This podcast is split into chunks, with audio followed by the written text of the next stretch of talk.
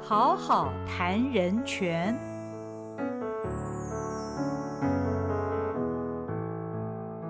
欢迎您来到《好好谈人权》节目，我是赵新平。今天我们要讨论的主题是一部纪录片《纽约大国民真雅各》。这部纪录片呢，是描述一九六零年代纽约下城区的人文聚落即将要被市府拆迁。那么，真雅各他身为一个记者，为了保护格林威治村跟小意大利街区的活力呢，他一人力战都市规划大师罗伯·莫西斯。哦、他们在这个片子当中的双方的论辩啊，其实非常的精彩。那么，因为这一位都市规划大师呢，他是要打算进行一系列贯穿曼哈顿的快速道路计划。那么，真雅各，呃，在都市计划跟建筑的这个领域，他是相当有名的。他的著作，一九六一年出版的《伟大城市的诞生与衰亡》，到现在都还是都市规划的必读之作。而这部纪录片呢，《纽约大国民真雅各》是非常详实的描述了这场可以说非常戏剧化的都市更新保卫战。那么看这部片子呢，其实会让我们开始思考：如果对比我们现在都市开发的思维，是不是现在人对于自己所居住城市的想象，好像变得比较贫乏了一些？或者是呢，我们早就已经习惯了开发这件事，我们对于更新。或者是更具经济价值的事情，好像现在对我们来讲是更具吸引力的。那么，是不是就是因为这样缺乏了更多对于都市规划的思辨呢？请到现场的专家是政治大学地政系教授徐世荣徐教授，徐老师早。哎，早，主持人早，各位听众朋友，大家早。老师，我们先来谈谈真雅各这个人吧，他究竟是一个什么样的人呢？哎，就如同刚刚您说的啊，他是个记者嗯啊，然后担任记者写了很多好的文章，嗯但是以前在担任记者的时候，他写的文章未必都是跟都市计划有关，哼，嗯所以他写的那个题材是非常的多元嗯哼，啊。那因为他自己本身兴趣也非常的广泛，嗯嗯啊，嗯那后来因缘际会，呃，因为去报道有关都市更新嗯相关的议题，再加上他自己本身亲身的一些经验啊，因为他自己的家也要被列为都市更新啊的一个区域。对，他就住在那里啊、嗯他的那个心情一定特别的深刻。是嗯是，所以在大概一九五零年代底左右，嗯所以他就跟一些朋友大家一起，对于当时代的都市更新的一些思维跟做法，提出很大的一个挑战。嗯哼啊，然后在一九六一年嗯啊出版那一本书啊，嗯那一本书呢，一直到现在，其实我们在学习都市计划的人，应该都是一个必读的一个书籍，一直到现在为止，一直到现在为止，对对，一九六一年出版到现在已经整整六十一年了，哇！ 61老师年还是指定学生一定要看这本书。因为最重要的地方是它代表了一个都市计划规划典范嗯的一个变迁嗯哼啊、那 Robert Moses 嗯啊、莫西斯，嗯他自己本身代表的是二十世纪上半叶嗯以专家为主的都市规划的思维。哼哦那二十世纪上半叶，这一些以专家为主的规划思维，他他们认为啊，他们是跟政治是可以切割的，那他们就代表社会整体的公共利益嗯嗯嗯啊，所以他们当他们在做规划的时候，其实比较少去思考到真正住在都市里面的人们嗯啊，他们的一些感受，还有他们的想象，嗯哼还有他们的需求。嗯啊，他们认为他们知道所有的一个事情嗯哼啊，那他们也把都市计划看成纯然是一个科学的事物嗯啊嗯，专业的事物嗯嗯啊。那一般人们呢，因为缺乏这些啊专业的知识，嗯哼所以相对而言，他们在都市规划里面就没有扮演的一个角色嗯嗯啊。那真雅各呢，他也好像认为这样的一个想法啊是适合的。嗯哼但是在这部纪录片里面，有特别跟我们讲，尤其他去费城嗯嗯啊，美国的费城去做一些都市更新的报道。嗯本来啊、呃那些专家们说他们的一个想象啊，会带来非常好的一个都市的一个繁荣啊嗯哼，这样不管是嗯经济啦、各方面，但是后来真雅各发现，呃，现实的状况跟他们当初规划的预期嗯哼啊、是有很大的落差。嗯嗯哦，嗯那这个对他而言，他带来很大的冲击。嗯哼我觉得在这部片里面，这个是一个很大的契机嗯嗯啊。嗯那所以他开始带领我们进入到另外一个很重要的规划思维，嗯哼也就是都市计划不纯然是科学，嗯嗯都市计划是一种艺术嗯哼啊。然后呢，他在他的书里面。他也说，都市计划其实是个伪科学 哦。他提出非常辛辣的批判， 哦啊，那他说呢，呃，我们应该要把都市计划啊跟政治结合起来，一起来看。嗯所以我们现在一直在谈民众参与，民众参与嗯哼这四个字啊，大概就是从真雅各那个时代。啊，一九六零年代，我们开始认为我们都市计划应该是要有民众的参与，嗯嗯嗯啊，那把住在当地的一个人们啊，他们的一些想象也纳进来啊嗯，而不是纯然都只是专家在做决定，嗯嗯，也就是所谓的公共利益，嗯不应该把它跟我们的生活在这里的人们把它做切割嗯哼啊，公共利益是大家一起来啊沟通对话。啊，讨论甚且辩论，嗯啊，然后最后形成的一些我们的一个共识。当然，这些可能是妥协之下嗯所哼形成的一些共识。嗯所以在一九六一年之后，在真雅各之后，哎，有一些不一样的规划思维就逐渐的不断的出现。嗯好，比如说我们要说所谓的倡导式规划啦，嗯嗯或者面对权力的规划啦，嗯或者沟通的规划啦。嗯哦，这个在以前都是没有的。嗯嗯哦，所以啊、呃为什么真雅各会这么的重要？嗯嗯哦，他的书还有他这部纪录片，其实拍得很好。嗯哦，它代表的是一个都市规划典范的一个改变，这个是啊、呃其中最重要的，嗯而且就是啊、呃都市计划应该要有民主的元素啦。嗯哦，不能只是一个专家嗯哼在那边做主导，是一个民众应该要参与的。嗯哼那不应该再把公共利益跟私人的利益把它做切割。嗯哼好、啊我们都认为好像 呃人民都是代表的就是私人利益，嗯那只有专家才代表公共利益，没有了哈、那这样的规划思维跟我们讲，公共利益跟私人利益其实往往都是纠葛在一起的，嗯两个是没有办法决然把它分割，所以必须要透过讨论沟通，哦，那大家对话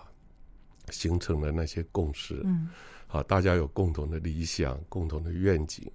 那才是我们都市规划应该走的啊正确的一个途径。嗯哼，所以这雅各他他让我们啊觉得非常的啊重要的地方，大概就是在这里。是，其实啊真雅各他本身并不是建筑专业，不是不是，那很有趣的是呢，他高中毕业，对他也没有念过大学。对。哦，那当然，他没有建筑专业这件事情是招致了一些批评啦。嗯但是，呃，就如同老师所讲的，他在担任记者的过程当中，在采访的过程当中，因为他在一九五二年，他就是建筑论坛的一位副主编。嗯那当时他被指派去撰写很多关于都市重建计划的时候呢，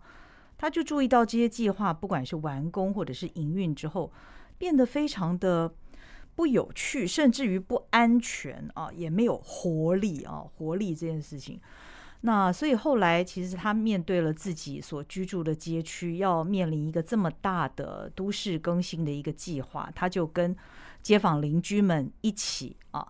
那我们在纪录片里面看到很多的场景，其实我们也不陌生，现在我们也常常看到那样的场景啊。老老小小，大家举牌抗议，表达自己的立场，走上街头，但是这部片的结果当然是民众获胜了，民众的声音获胜了。那民众的力量对抗那一位感觉上好像蛮傲慢的都市规划专家，但说实在他是专家也没错。是但是到现在呢，我们好像比较少看到民众获胜这样的一个例子哦，因为也不知道是因为现在的思维改变还是怎么样。像纪录片里面所描写，不只是他自己生活居住的那个街区，包括后来要新建那个快速道路的时候，其实也是民众获胜啊。民众在这部片子里面可以说是大获全胜。我不知道，如果说像是民众对于自己生活在那边的他个人的一些权益，所谓的居住正义跟开发这两件事情，如果是天平的两端的话，它有可能平衡吗？其中的分寸应该要怎么拿捏？这就是呃我们所讲的哈、嗯这个都市计划其实是一种妥协的艺术了。嗯哦，那每个地方可能呃，因为不同的时空背景，哦，那不同的地理啊、历史因素，可能每个地方它妥协出来的一些结果，可能也会不大一样。嗯好、所以在这种情况之下啊，如何有一个正当的程序，嗯好、嗯嗯让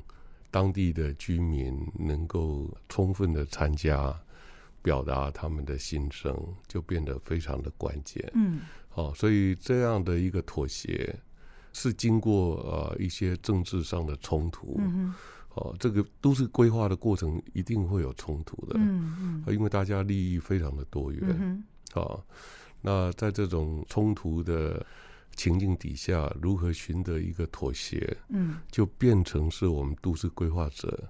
非常重要的一个角色扮演。嗯哦，那以往啊，我们传统在早期大概二十世纪上半叶，以欧美为主啊，如果若以美国为主，大概就是 Robert Moses 嗯的那样的一个哎呀一个角色，嗯我就是专家。那我跟人们保持距离嗯啊，那我保持距离，这个才叫做客观中立。对呀、哦啊，但是在尤其在一九七零年代之后，到了一九八零，呃，这种角色已经受到很大的挑战。嗯现在反而认为，哎，都是规划者，你应该啊、要进入社区，嗯要跟他们沟通对话。嗯好、我们变成一个陪伴者跟协助者嗯啊，因为这是他们的地方。嗯以往大概就是规划者，我就是主角。嗯我就是根据我在课堂上所学到的一些知识，哈、哦呃，所专业哦谓专业知识、 科技知识、科学的一个知识，透过一些数字的呃一些预测跟模拟。嗯那时候最主要的交通跟经济，嗯嗯啊，那透过这样的一个呃模拟，因为追求的价值最重要就是效率，嗯效率如何提升，交通更快，嗯嗯啊，那经济的产能更高，嗯他人认为这个是最好的，嗯啊，就是我们所应该要追求的。嗯哦啊，但是他忽略了很多，因为 是看那部片，你可以看得到很多人一辈子都住在那儿，对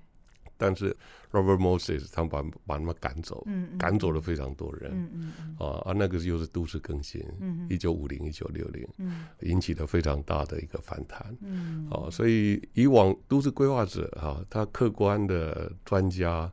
然后呢跟人民保持距离这样的角色，后来有啊很大的改变，嗯也就是我们现在变成是啊，你必须要跟社区的民众在一块儿，他们才是主体啊。嗯嗯他们 因为是他们生活的地方啊，嗯我们是陪伴者，我们是协助者，我们提供我们的知识，专业的知识没有错，但是当地居民也有他们在地的知识啊。嗯嗯哦，比如他们啊，为什么祖先会住在这边？当地的一些自然情况，他们应该是比我们规划者还来来的了解，嗯哼而且他们彼此之间有一些邻里啦，嗯啊，亲戚啦，那那些关系，嗯那些所谓的社会资本，嗯嗯其实是也是我们不不了解的。嗯一个规划者不可能了解那么多，所以我们变成一个陪伴者、协助者，如何来促成当地民众来形成共识，嗯这变成是一个角色很大的一个转变嗯。嗯我们变成只是一个辅助的、陪伴的对哦，那跟之前的哈、客观中立的专家，嗯，或者是下指导棋的那个，那嗯其实那一点都不客观中立了。嗯嗯哦嗯，那他其实有自己的本身的一些，讲白一点，有一点专业的傲慢、啊。嗯哦，所以真雅各给我们的一个触动啊，然后、嗯嗯然后就是把这个规划者的角色做了一个很大的一个转变。嗯哼在那片子里面，呃因为他后来呃也带领了一些民众，也结合了很多呃社会上的一些领导者，嗯所以呢他们采取的就是公民不服从的这种 这种手法了啊。嗯嗯所以，如果大家了解这一点的话，也可以。我们现在台湾社会其实有很多呃所谓的自救会啦嗯，嗯不断的嗯抗议啦。对，可能看了这部纪录片之后，或许我们会比较来同理心，嗯啊，台湾的这些很多的自救会啊嗯，比如说我们现在有很多的土地征收、湿地重划或都市更新啊，其实它的源头都在都市计划，嗯哼，都是在都市计划。嗯嗯嗯或许我们可以多反思一下，比如说在 Robert Moses 跟啊 John Jacobs，、嗯我们俩二者之间，我们台湾的都市计划是在哪一个典范呢？嗯哼，嗯尤其在这本书已经发表六十一年，嗯嗯我们再来反思哈、那台湾的都市计划啊、有没有必须要啊、改革的地方？嗯好、那这是呃我们在上课也是一直很希望啊、学生们能够讨论嗯跟哼思考的一个很重要的课题。嗯嗯嗯。嗯呃，我觉得真雅各他提出一个非常有趣的观点哦，到底城市是什么？那么他是说，他认为城市是一个具有复杂秩序的有机体、哦，是个有机体哦，所以呢，应该是以生命科学的社会工程来处理都市的复杂问题。所以，如果城市是一个有机体的话，那么即便像是贫民窟哦，那其实这部片一开始有提到这个 Moses 呢，他要铲除那个贫民窟，可能在他的眼中，这个贫民窟就像是这个有机体里面的一个毒瘤之类的吧，所以应该要把它铲除。可即便是这样的一个事情呢，呃，真雅各他也是反对的。所以针对都市是一个有机体的这件事情，教授是不是可以再帮我们更深入的诠释一下？因为我们嗯呃，如果从所谓的专业的一个角度了嗯啊，我们看待一个地方、一个都市的某一个特定的地区嗯哼，啊，我们常看，哎呀，从建筑物的年龄啊，嗯哦已经超过三十年了，嗯哼，我们就认为啊，这个不适合人居住。嗯或者我们看，哎，建筑物啊，这个外面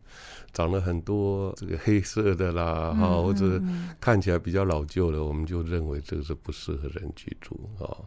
那这个是从我们所谓的专业的一个角度，嗯那我们就没有进入到这个社区里面、嗯哼，去真正了解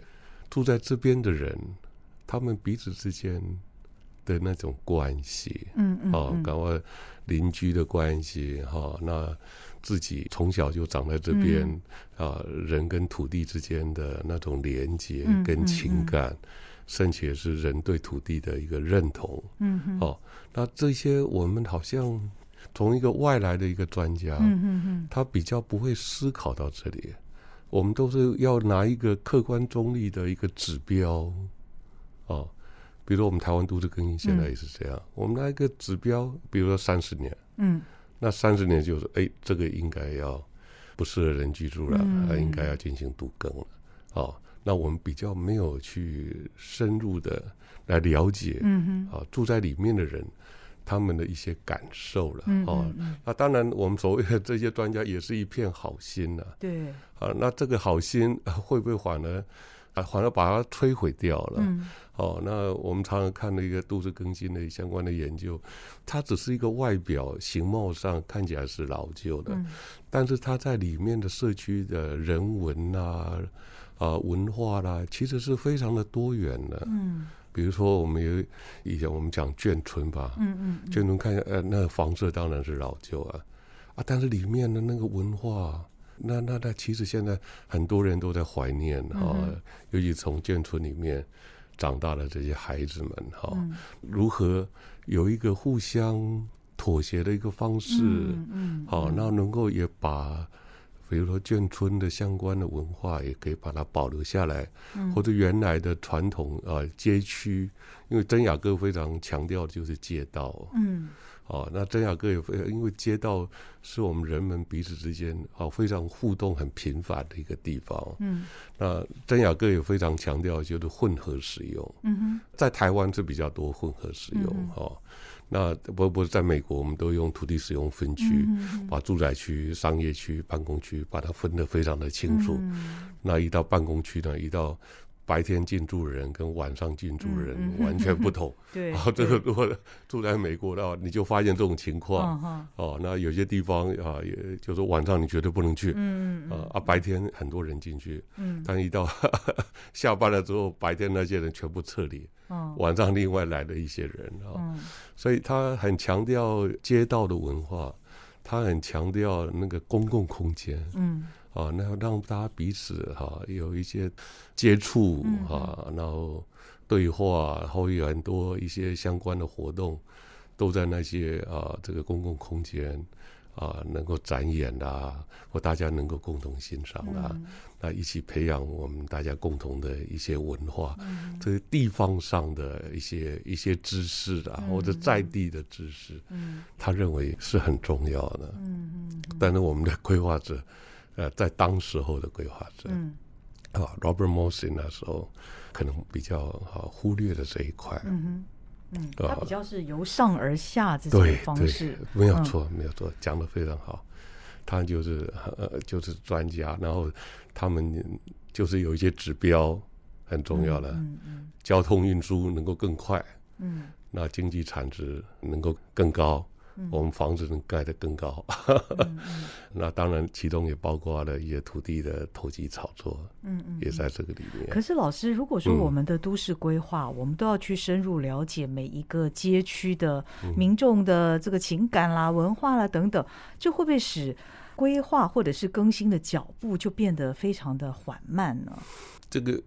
快跟慢嗯如何来定义，其实是嗯有点对这也是个困问难题的，嗯呃困难的的。确，如果说真的是当地啊，嗯呃已经很雨露败坏了嗯啊，嗯嗯那当地也很希望要有所发展的话，嗯嗯啊，如果我们政府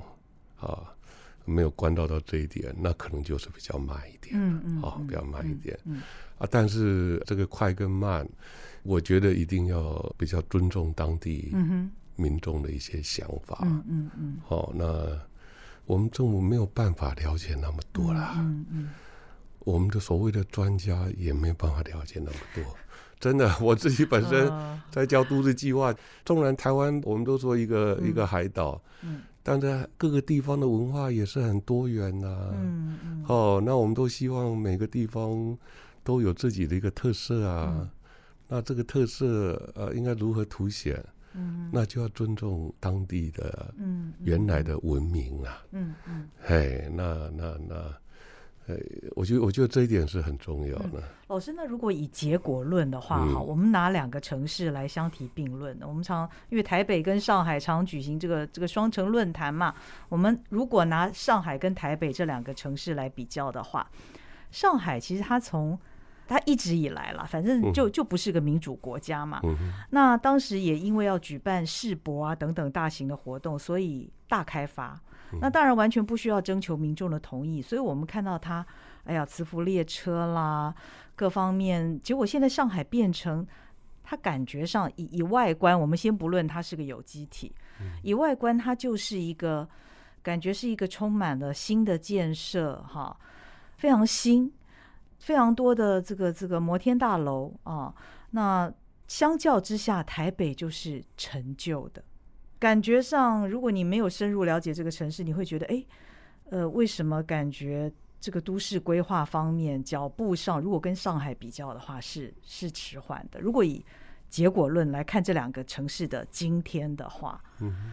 当然我们知道对方是一个完全不民主的国家，他要怎么样就可以怎么样，但是他也造就了一个现在看起来是一个比较新的城市。以公共建设来讲，它比台北嗯要变化大得多了。那我我们怎么来评价这样的一个结果呢？对，呃，嗯我觉得这个问题其实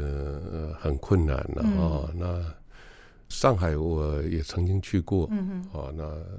上海的那些发展确实很快啊、那硬体建设嗯哼啊、的确确实的确硬体是呃嗯硬体建设其实发展的非常的快速。嗯但是我也常常听到另外一个声音，嗯哼就是软体这一方面、嗯没有办法跟得上嗯，这些嗯脚，步。嗯哼哦，常常，会听得到这个。嗯那呃当然了啊、上海啊、呃发展那么快，当然也有一些制度上的原因嗯啊、嗯比如说他们共产制度啊嗯哈、我说这个共产可能大家有不同的想象啊、嗯那不过它有一个很重要，它的土地是国有的，嗯好、嗯那这土个地这是也国是有的关话，键对，是嗯关键，所以它要进行这些开发的话，会比较快一点。嗯哼嗯啊，但但是台湾呢、呃相对而言，我们是土地私有的国家、嗯啊，我们宪法上有相关对啊财产权、生存权啊工作权一个保障的一个嗯规范。嗯我们比较走的是啊西方国家的嗯哼嗯啊那个发展的一个路径，所以硬体建设方面，可能我们必须要多一点的磨合。嗯可能没有办法像上海嗯啊、呃嗯那样的一个快了，一下子啊、这个浦东啊嗯那个地方哈、对很多建筑物一下子就就都盖得起来。嗯哼那不过在真雅各那部片子里面，嗯其实他也有提到中国。嗯哼，好、那他由于在最后面嗯哼，哦，然后呃其实对中国的那样的开发的方式，其实片中有一个女性，呃她是非常有名的嗯都市规划者或是嗯都市政策学者，嗯他的名字我一下想不起来哈。也就在最片后的时候嗯哼啊嗯，其实他对中国的那样的一个发展，那我不知道那个是哪一个城市的嗯啊，好像是武汉吧，或哼，者怎么样。嗯？中国的每一个城市好像都变成非常的类似啊、嗯都盖了一大堆非常高对的建筑物哈、嗯啊，他不过他最后面啊，他对这种开发的方式，他也提出一些批评。嗯哼，他认为这个不是城市啊，嗯因为只有硬体而、没有人嗯的那种啊、一个存在，好像这个城市失去了它的灵魂啊呐、嗯哼，哦，所以以所以有一个不同的角度的一个评价了。嗯哦，那那比如说我们现在也很喜欢去欧洲啊，嗯哦，那欧洲的相关的一个城市好像不会像上海这个样子。嗯是哎，我的大确家的确嗯，大家尽量把过往的一些历史啦、啊嗯、传统啦、啊，有一些部分好的，我们要把它保留下来。嗯嗯好、那如何之间，就像刚刚讲的那个， 这个发展它这个妥协的艺术、嗯啊，二者之间如何是进行妥协？我觉得啊，这是大家一起来思考，嗯那应该要嗯嗯建立起这样的一个制度，是让大家彼此有这种机会，嗯哼好、那把自己的心声表白，嗯然后看看如何来磨合，形成一个共识。嗯嗯，老师，我还有个问题哦，是就是如果如同真雅各他把城市看成是一个有机体的话，嗯，那么在形成共识的这个过程当中，所谓的多数决行得通吗？多数决很重要的，我们现在也有这个也出现这个问题，嗯这个这个也讲的也很好，但是多数决哈不能够去剥夺了人们的基本人权。嗯哦，那个多数决当然，呃，我们呃认为是好像一个民主的应该走的一个路径。嗯哼不过在多数决之前，也就是一个基本人权的一个保障，嗯嗯这个是很关键的。好、也就是我们的多数决不能够去侵犯到基本人权的那样一个领域啦。嗯哦，那我们台湾现在也也面临这样的一个问题。嗯哼嗯哼好、比如说，呃，我们台湾的都市更新啊，我们常常就用多数决；我们的置办湿地重划啦，嗯嗯我们也用多数决。嗯哼那我们的区段征收啊，政府也老实讲，啊，这 个，但是我们不知道那个数据到底是真的还是假的，嗯嗯嗯真的，哎呀，有很多人啊都同意，啊，但是同意并不表示说你就可能可以去剥夺别人的基本的人权，嗯哦，那这个是我们台湾现在应该要急起直追的一个地方啦。嗯嗯这这这哦，那民主政治当然很多都，比如说我们选举，当然票数多的、嗯，他就当选嘛。是 OK，啊，但是纵然当一个市长，他拥有很大的权利、公权力，但是他的公权力依然不能够去剥夺人民的基本人权。嗯哦，这这个也是民主国家啊非常基本的一些素养啊，嗯哼素养。嗯那我们台湾在这一个部分，谢谢你提这个问题。台湾在这一部分还有很多努力的空间。嗯，所以就如同老师所说的，都市规划这件事情真的是一个妥协的艺术，以及非常复杂的工程。对，所以现在看起来，所谓的更新看起来像是主流啊，特别是如果我们朝着社会经济发展的这个目标来看的话，但是当我们朝着这个目标前进的时候，可能在这个其中都需要更深度的思维跟对话。对，啊那这部片我想真的是给大家蛮多的启发，即便不是学都市更新的人，像我这样的一个观众呢，都觉得，嗯，其实看了之后觉得挺受用的啊、嗯哼那会去思想，呃，双方之间的角力。那到底各自所抱持的那个角度跟思维是什么？那也会对照自己所居住的这个城市目前所发生的一些事情。嗯所以老师的学生很幸福 啊，都被指定看这本书啊，《 伟大的城市的诞生与衰亡》。那也看这部纪录片，那我相信会给学生非常多的启发。哎，对，这也是我的目的了。嗯但是我不知道他们有没有被启发到。一定会，一定会的。啊呃也许此刻因为学生们还年轻啊对，但是我想时间像一个长河嘛，在他们生命经验累积的时候，我想当他们碰到类似的问题的时候，会想起老师在课堂上 面跟他们说的话，以及这部片、这本书里面所写的东西。嗯那今天也非常谢谢老师来到谢《谢好好谈人权》节目。借着这个题目的讨论呢，其实我们也看到了居住权、民众的力量、民众的权利，可以在都市规划的这件事情上面如何的彰显。谢谢老师，嗯那也不客气，谢谢。那也谢谢，您的收听，我们下回见，拜拜。拜拜。